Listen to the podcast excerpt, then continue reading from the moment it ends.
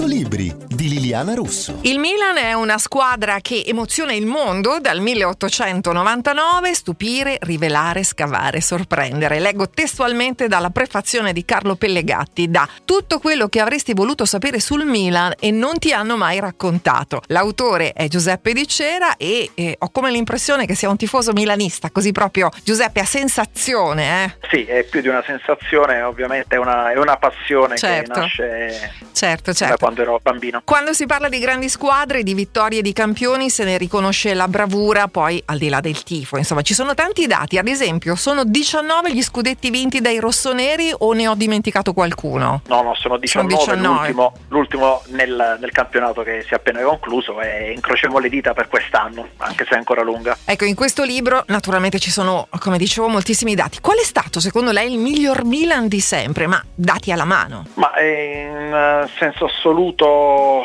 diciamo che se la giocano due Milan che sono forse quelli sentiti maggiormente dai, dai tifosi, e cioè il Milan di Rocco e quindi andiamo negli anni 60 e andiamo indietro con la macchina del tempo di, di 60 anni, quando il Milan vinse la prima Coppa dei Campioni in assoluto, non solo il Milan come, come società, ma proprio una squadra, una società italiana ad arrivare ad essere la migliore d'Europa, quindi nel 1963 e poi ovviamente salto in avanti con il Milan di Sacchi, allora tra l'87 e il 91 è stato il Milan che ha emozionato di più perché poi accanto alle vittorie ci sono anche le emozioni, i sentimenti che rendono una squadra, un contesto il migliore in assoluto. E poi ci sono gli uomini in campo che possono essere appunto i- non solo i giocatori ma anche gli allenatori, poi ci sono i presidenti, Certo. i dirigenti, però il eh, giocatore del Milan che le ha toccato più il cuore. Ma guardi, io i primi ricordi che ho eh, sono con eh, Carlo Ancelotti, attuale allenatore del, del Real Madrid, e poi passando per George Weah, per altre caratteristiche, Shevchenko e Nesta. Ecco, forse farei il nome di Nesta, Alessandro Nesta, un grande, un grandissimo.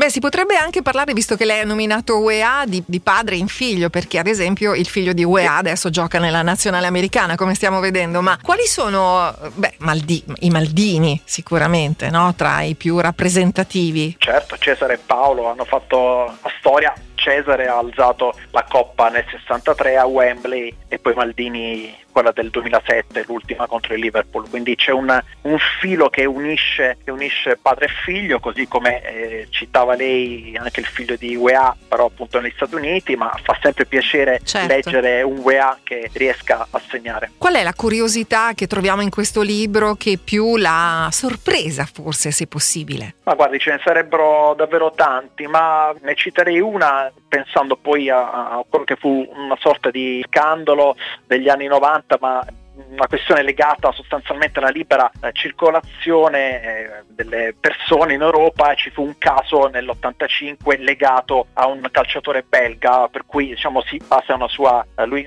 andò in contrasto sostanzialmente con la società dell'epoca e poi si arrivò in tribunale e si decise di far circolare i calciatori con la massima libertà di cui godono oggi. Ma, ma negli anni 20 ci fu un caso simile in Italia con un certo Gustavo Gai, che era un attaccante della, della Pro Vercelli, che passò al Milan e all'epoca era molto più difficile circolare, cioè cambiare una squadra, passare da un club all'altro e si usò l'escamotage della- del posto di lavoro. Era possibile all'epoca cambiare una società a patto che in questa città, eh, dove c'era il club, il nuovo club di destinazione, avesse avuto il giocatore un posto di lavoro e così avvenne per cui eh, questo giocatore, questo attaccante passò da Vercelli a Milano sostanzialmente dando un posto di lavoro a questo, questo calciatore. Dunque come c'è 80 anni prima c'è, c'è questo caso che ha fatto scuola. Avete solo l'imbarazzo della lettura perché questa è una raccolta di storie, di campioni, di vittorie e di curiosità del mito rossonero. Giuseppe Di Cera ne è l'autore con tutto quello che avresti voluto sapere sul Milan e non ti hanno mai raccontato. Io sono Liliana Russo e a tutti buona lettura.